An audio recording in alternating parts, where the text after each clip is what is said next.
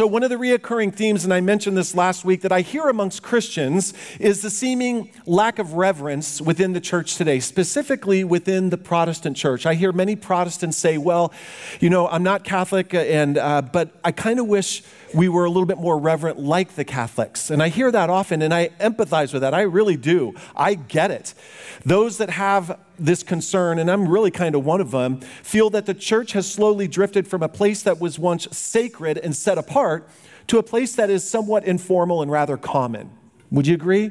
I think many of us have that concern. Now, admittedly, there is a lot of subjectivity when it comes to making this type of assessment, and here's why. The fact is, just because someone or something appears to lack reverence doesn't mean that's the case necessarily at all. And that's precisely because, and this is very important, when we talk about the subject of reverence, it really is first and foremost a heart issue. It's where's your heart? Sometimes the external doesn't always look reverent, but the heart can be reverent, right? As an example of this, no one had a more reverent heart than Jesus. Yet he often did things that appeared to be absolutely irreverent to those around him. For example, he broke bread with prostitutes and he ate meals with sinners. He touched leopards, lepers, not leopards, he touched lepers. He might have touched leopards too, I don't know. He created them though, that's for sure. He touched lepers and he healed those who were considered unclean. He broke the Sabbath. He even caused a ruckus twice at the beginning of his, once at the beginning of his ministry and once at the end when he cleared the temple. And this is a, um, a painting, a famous painting from the medieval times. There's Jesus. Does that look like a reverent man to you? Not necessarily, does it? But in fact, this was one of the most reverent acts in all of world history that is unfolding, that you see unfolding right there before your very eyes. So that's why I say we have to be careful because this is we can make subjective judgments and they're sometimes hard to do. The Pharisees of course were among those who often felt that Jesus was being irreverent. They would often go to his disciples and say to us, "Tell us why. Tell us why your teacher or your why your rabbi does this or he does that." They didn't understand. They went to the disciples like they understood totally what Jesus was doing. They often didn't understand either. So we want to be careful again, on the one hand, not to make rash judgments about what uh, might appear to us to be irreverent behavior. But on the other hand, we certainly don't want to fall into the trap of treating common that which is holy. We don't want to fall into that trap either. The truth is, if we are not careful, it is possible to act irreverently. And in today's modern landscape of the church, you would think that it's almost impossible to do that. Well, anything goes in today's world and in today's church. But the fact is, we can act irreverent if we are not careful. Very practical way that we can do this, just to get us started this morning, is when we as believers treat the name of the Lord in a common or careless fashion. Of course, Exodus, this is chapter 20, the Ten Commandments. You shall not take the name of the Lord your God in vain. And there's a lot of ways that we can do this, where we can just treat God's name as common or we can handle it carelessly. Of course, when Jesus taught his disciples to pray, a prayer that we just prayed, what did he teach them to pray? Let's say it together Our Father, who art in heaven, hallowed be your name. May your name be hallowed, may it be respected and revered. Now, with this being said, are those people who feel that the Protestant church in particular has slipped into patterns of irreverence justified in feeling that way? I think to a certain degree, they are. We are, because I'm kind of in that camp too. Let me give you two reasons why I think that is the case. The first reason is this in an attempt to make the modern church seem more relevant, Protestants have actually adopted practices that are irreverent. We want to become relevant. But in the process, we have become irreverent. I think one way that this has manifested itself is the watering down and the softening of biblical truth. In an attempt to make the church seem more attractive, we have tried to sound less religious, right? And so, as a result, churches over the last 20 or 30 years all over America stopped talking about things like sin, repentance, God's wrath, or the coming judgment of Christ. We wanted to be more attractive, and we thought, let's just sound less religious. If we sound less religious, we'll look more attractive. No topic, of course, in the Bible was off limits, as the gospel was often watered down so that the church could build its numbers up. Let's not tell them the gospel in its entirety, because if we do, people won't come. Let's tell them the hard stuff later. Let's just water it down until we think they're ready. Added to this was the church's desire to also divest itself of anything that looked Christian. That's right, we wanted our times of corporate worship to neither sound Christian nor look Christian, because in our minds that would turn people off. As a result, crosses were taken down, stained glass windows were removed, smoke machines burst onto the scene. You know what I'm talking about? Yeah, churches took on a very different feel. They looked different, they sounded different, they looked different. Which brings me to a second reason why I think people are justified in their concerns about the Protestant church slipping into patterns of irreverence. And that is, we have made God so common that we now border on being contemptuous. We have made God so unbelievably common that we border on being contemptuous. And what I mean by that is that we have let the pendulum swing from God being majestic and holy and set apart, completely other than us, to him being so radically near and like us that there is now no more reverence in us. So, this is important. Little theology. Ready? The Bible speaks of two important doctrines. The first is the transcendence of God. That means that God is transcendent. He is other than us. He is majestic and holy and set apart from His creation. He is not like us. He is spirit. He is God. He is eternal. But it also speaks of his immanence, meaning he is close to us and he is accessible to us and he loves us. So his, God is both transcendent and immanent. And if we fail to keep those two truths in proper balance, we're going to end up with either a God who is distant and unapproachable, if all we do is focus on his transcendence, or one who is potentially casual and common, if all we ever talk about is his immanence. The fact of the matter is, even the most godly of people can cross that line from reverence to irreverence. Let me prove it to you. Even the best of them. When I mention the name Job, what do you think of? You think of a man that suffered. But you also think of a man who was righteous, and he was. He was a righteous man whom God allowed to be tested at the hands of Satan. And he did, he, he, he did wonderful in that test. Job resisted the temptation to curse God and die as his wife wanted him to do, bless her heart. He also resisted the temptation to believe lies about God, which his friends wanted him to do, his three friends wanted him to do. Nevertheless, there is a point somewhere in the book of Job where he seemed to have crossed the line. He, he pressed things a little bit too hard, enough so that in Job chapter 38, God asked Job a series of questions to put him in his place. A friend of mine who was a judge, and I've mentioned this before, who's a judge here in Arizona, said this is the most cross, uh, withering cross examination in all of Scripture. Listen to what God says to Job to put him in his place. Then the Lord answered Job out of the whirlwind and said, Who is this that darkens counsel by words without knowledge? Gulp. Dress for action like a man. I will question you, and you make it known to me. Where were you when I laid the foundation of the earth? Tell me if you have understanding. Who determined its measurements? Surely you know. Folks, this is just a taste of what God does to Job in chapter 38. After God is done with this withering cross examination, Job responds as he should with reverence and humility and repentance. Listen to the words of Job. It's beautiful. Therefore, I have uttered what I did not understand, things too wonderful for me, which I did not know. Therefore, I despise myself and repent in dust and ashes. Folks, if we are not careful, even the best of us, the best of churches, the best of families, can fall into patterns of irreverence if we are not careful. So, with that being said, when it comes to the talk, topic of reverence, where do we start? Where in the world would we possibly start on this subject? Well, I think a good place to start is where the scriptures tell us to start, and that is with the issue of fearing the Lord. The Bible has much to say about this. Psalm 111:10 says, "The fear of the Lord is the beginning of wisdom. All those who practice it have good understanding." And by the way, I kind of used a yellow font. I'll change that next week so it's a little bit more clear.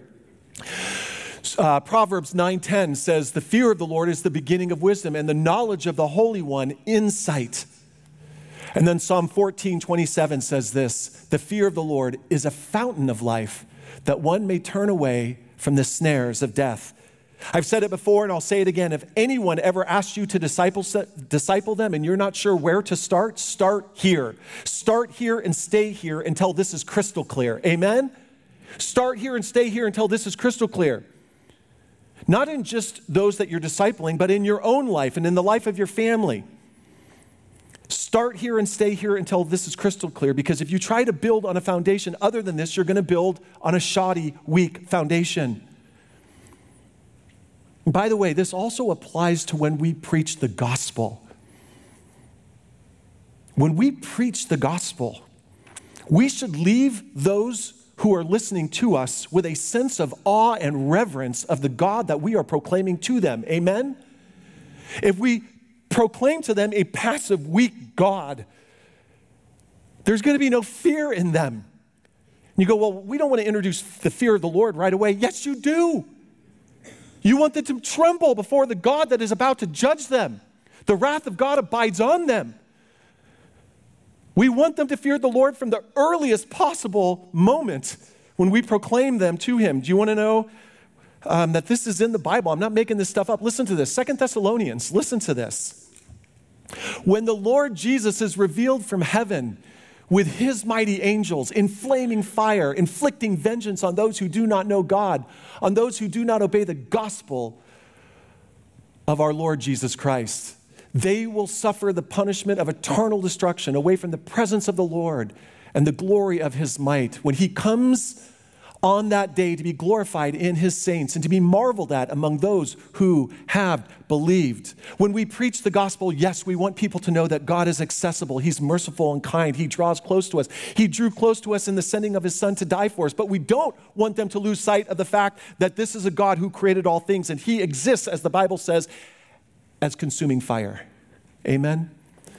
The transcendence of God and the immanence of God are two truths that we want to hold near and dear at all times in our lives. In this sense, the gospel is both terrifying and terrific. It's terrifying in that we are all going to stand before a God who the Bible says exists in unapproachable light, who is, who is a consuming fire. But it is terrific in that there is total forgiveness of sins of those that place their faith in Jesus Christ. Amen? That's the gospel. It is both terrifying and terrific.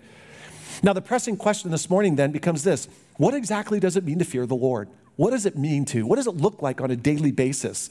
Now, to answer this question, I want to start with a little bit of church history. Compliments of one of my favorite theologians, the late great Dr. R.C. Sproul. Anybody know Dr. R.C. Sproul? You know that name? One of the best ever. Dr. Sproul points out that the great Protestant reformer Martin Luther made a distinction when it came to the topic of the fear of the Lord. Specifically, Luther distinguished between two things. The first was this servile fear, and that's Latin for slave. Servile fear is the type of fear that a slave would have at the hands of a malicious master who would come to whip and torment him or the kind of fear that a prisoner in a torture chamber might feel for his tormentor, the jailer, or the executioner. It's the kind of dead, dreadful anxiety in which someone is frightened by the clear and present danger that is represented by a vicious person. And perhaps you can relate to that if you've ever been around somebody who's out of control to the point where you were literally afraid for your safety. If you've ever been in that environment, that's, I think, what Luther's talking about here. On the other hand, Luther talked about what was called a filial fear, and that's Latin for family, and refers to the type of fear that a child has for his father.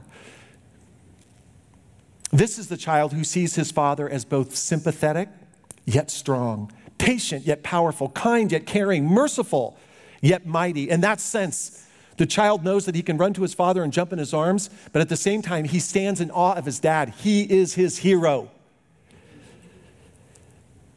It's an awe inspiring respect for his father. And this distinction by Luther is incredibly helpful, and it becomes even more helpful when we survey the scriptures, because you know what happens when we see, survey the scriptures? We see a God that is both transcendent and immanent at the same time. Let me give you a really good example of a man who experienced that firsthand. It was Moses, and it was when he was on Mount Sinai. Church, hear the word of God. Listen to this passage because in it we see a, God, a man who is talking to God face to face as one talks to a friend, and another one who is told that if you see me, you'll die. Moses said, Please show me your glory. And he said, God said, I will make all my goodness pass before you and proclaim before you my name, the Lord. And I will be gracious to whom I will be gracious, and I will show mercy to whom I will show mercy. But he said, You cannot see my face, for man shall not see me and live. And the Lord said, Behold, there is a place by me where you shall stand on a rock. And while my glory passes by you, I will put you in a cleft of the rock, and I will cover you with my hand until I have passed by. Then I will take away my hand, and you shall see my back, but my face you shall not see, it shall not be seen. Wow. You shall see my back. What in the world does that mean? What does the back of God look like? I can tell you this much whatever Moses saw, it caused his face to glow. It, it caused his face to glow. When Moses came down from the mountain with the two tablets of testimony in his hand, he came down from the mountain. Moses did not know that his skin of his face shone because he had been talking with God, face to face as one talks to a friend. And Aaron and all the people of Israel saw Moses, and behold, the skin of his face shone, and they were afraid to come near him. Incredible. The people were afraid to come near Moses because Moses had been near God. By the way, side note do you want to know why our culture is so out of control? Because there's no fear of God in the eyes of anyone. But you know why there's no fear of God in the eyes of anyone? I would argue that the church is to blame for that. We have preached a passive, wimpy God over the last 30 or 40 years. We have not preached a God that is going to hold men accountable and bring them into judgment, all of us. A God that exists in unapproachable light, in consuming fire. We have not preached that God. And so not only has the church not feared the Lord, the world doesn't either. Listen, the church, the world should be looking at the church and seeing a group of people who walk humbly before their God in reverent fear and awe of the one who created all things, both seen and unseen.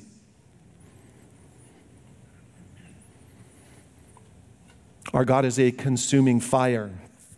This is a powerful display, by the way, of the utter, the incredible accessibility of God and the utter incomprehensibility of God, all on display in one passage. Moses drawing near to God, talking to him face to face as one talks to a friend, and yet one who cannot even look upon God because he'll die, but he sees the backside and his face glows. It's better than Mary Kay. Go into the presence of the Lord. Go into the presence of the Lord and your face will glow. When a person draws near to God, we must remember, folks, we are not just drawing near to anyone. We're not drawing near to a governor or a prince or a king or a president. We are drawing near to the one who the Bible says is a consuming fire. Deuteronomy chapter 4, they're warning them about making idols. Take care lest you forget the covenant of the Lord your God, which he made with you, and make a carved image, the form of anything that the Lord your God has forbidden you. Don't make, image, don't make carved images. We're going to talk about this in a couple weeks, just about giving our glory to carved images. But then it says this For the Lord your God is a consuming fire. We see this very thing in the New Testament as well. Therefore, let us be grateful for receiving a kingdom that cannot be shaken. Now, listen to this. And thus, let us offer to God acceptable worship with reverence and awe, for our God is a consuming fire. Folks, there is a form of unacceptable worship that can be rendered to God. Do you know that? And if we are not careful, even the best of us, even the Jobs, can cross that line. And this is a teaser for next week. Whatever you do, do not miss next week's sermon because we're going to be talking about what it looks like to offer God acceptable worship with reverence and awe. And I, have already written the message and I'm going to refine it this week, but I'm going to tell you you don't want to miss that message. I think another powerful example of God drawing near to his creation yet being totally set apart from his creation is the Mount, what happened on the Mount of Transfiguration. By the way, if you come to Israel with me and with the Schulers, you're going to go to the Mount of Transfiguration. You'll see all of these places in the Bible. Listen to this. Listen, this is Jesus who drew near, drew near to the disciples in the flesh. That's how near he came to them. But in a moment when the veil is lifted, even for a second, what do they see? They see this. After six days, Jesus took with him Peter and James and John, his brother, and led them up on a high mountain by themselves. And he was transfigured before them, and his face shone like the sun, and his clothes became white as light. And behold, there appeared to him Moses and Elijah talking with him. And Peter, bless his heart, said to Jesus, Lord, it is good that we are here. If you wish, we'll make three tents here one for you, and one for Moses, and one for Elijah. Okay. he was still speaking when, behold, a bright cloud overshadowed them And a voice from the cloud said, This is my beloved Son with whom I am well pleased. Listen to him. When the disciples heard this, they fell on their faces. What does that word say? Terrified. And by the way, let me just say something right here. There's a lot of modern day people on TV and on the radio and preachers who are telling, they're going to say, Well, I saw a vision of God. I saw this, I saw that. No, they didn't. First of all, they didn't. But secondly, if they did, they would have fallen on their faces terrified but they never do.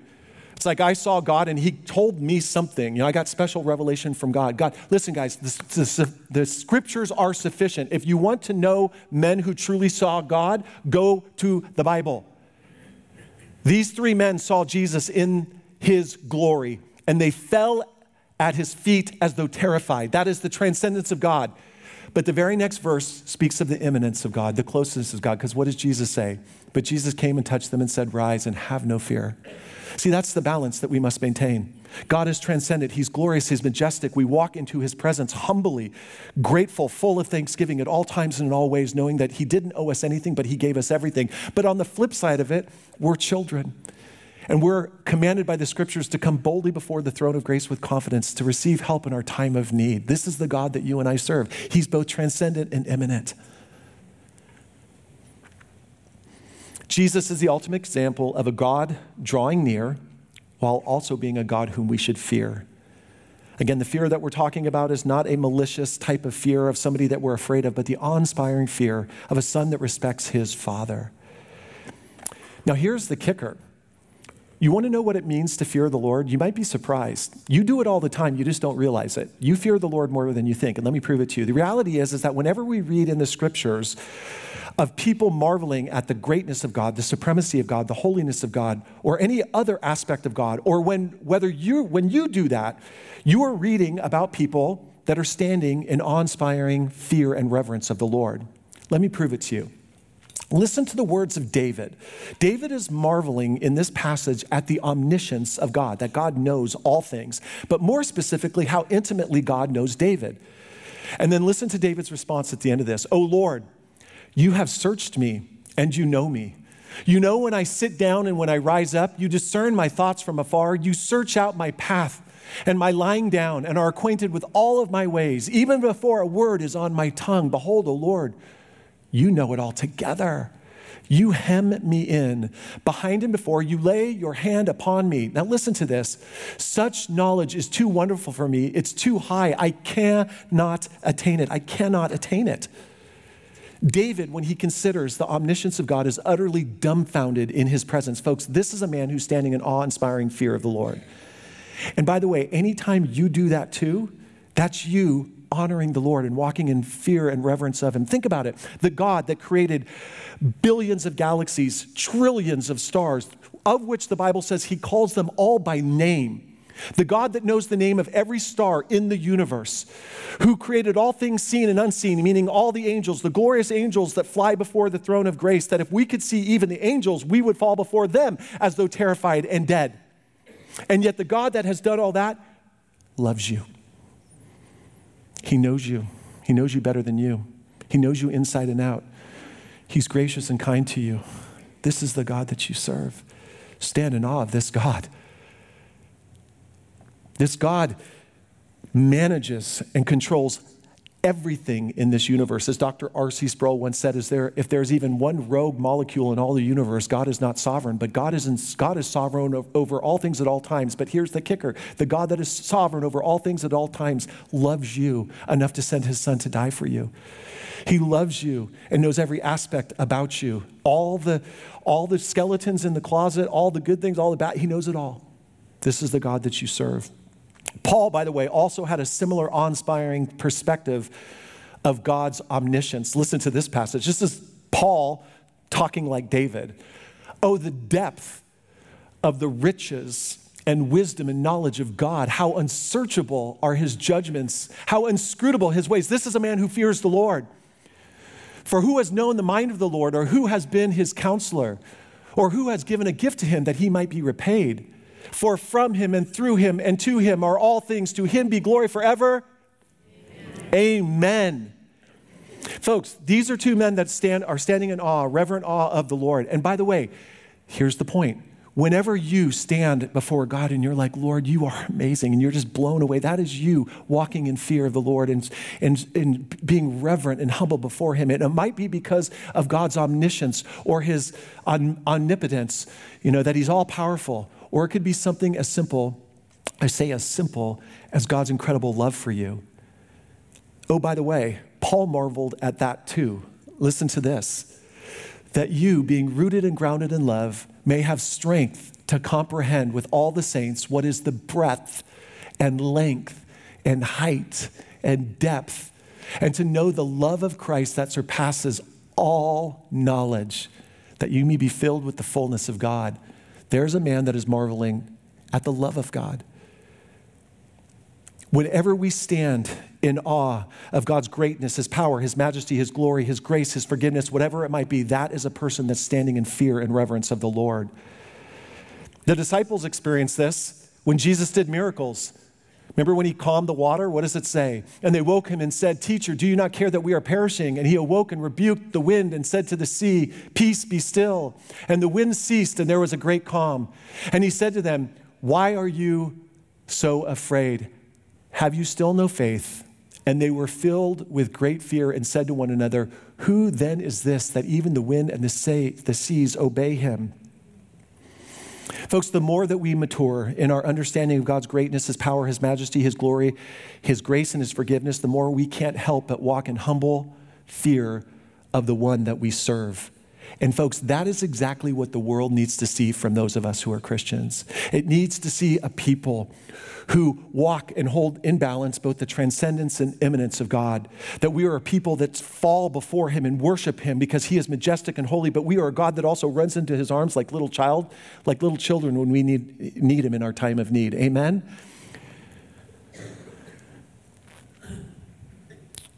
Walking humbly before our God, this is what the Bible calls us to do.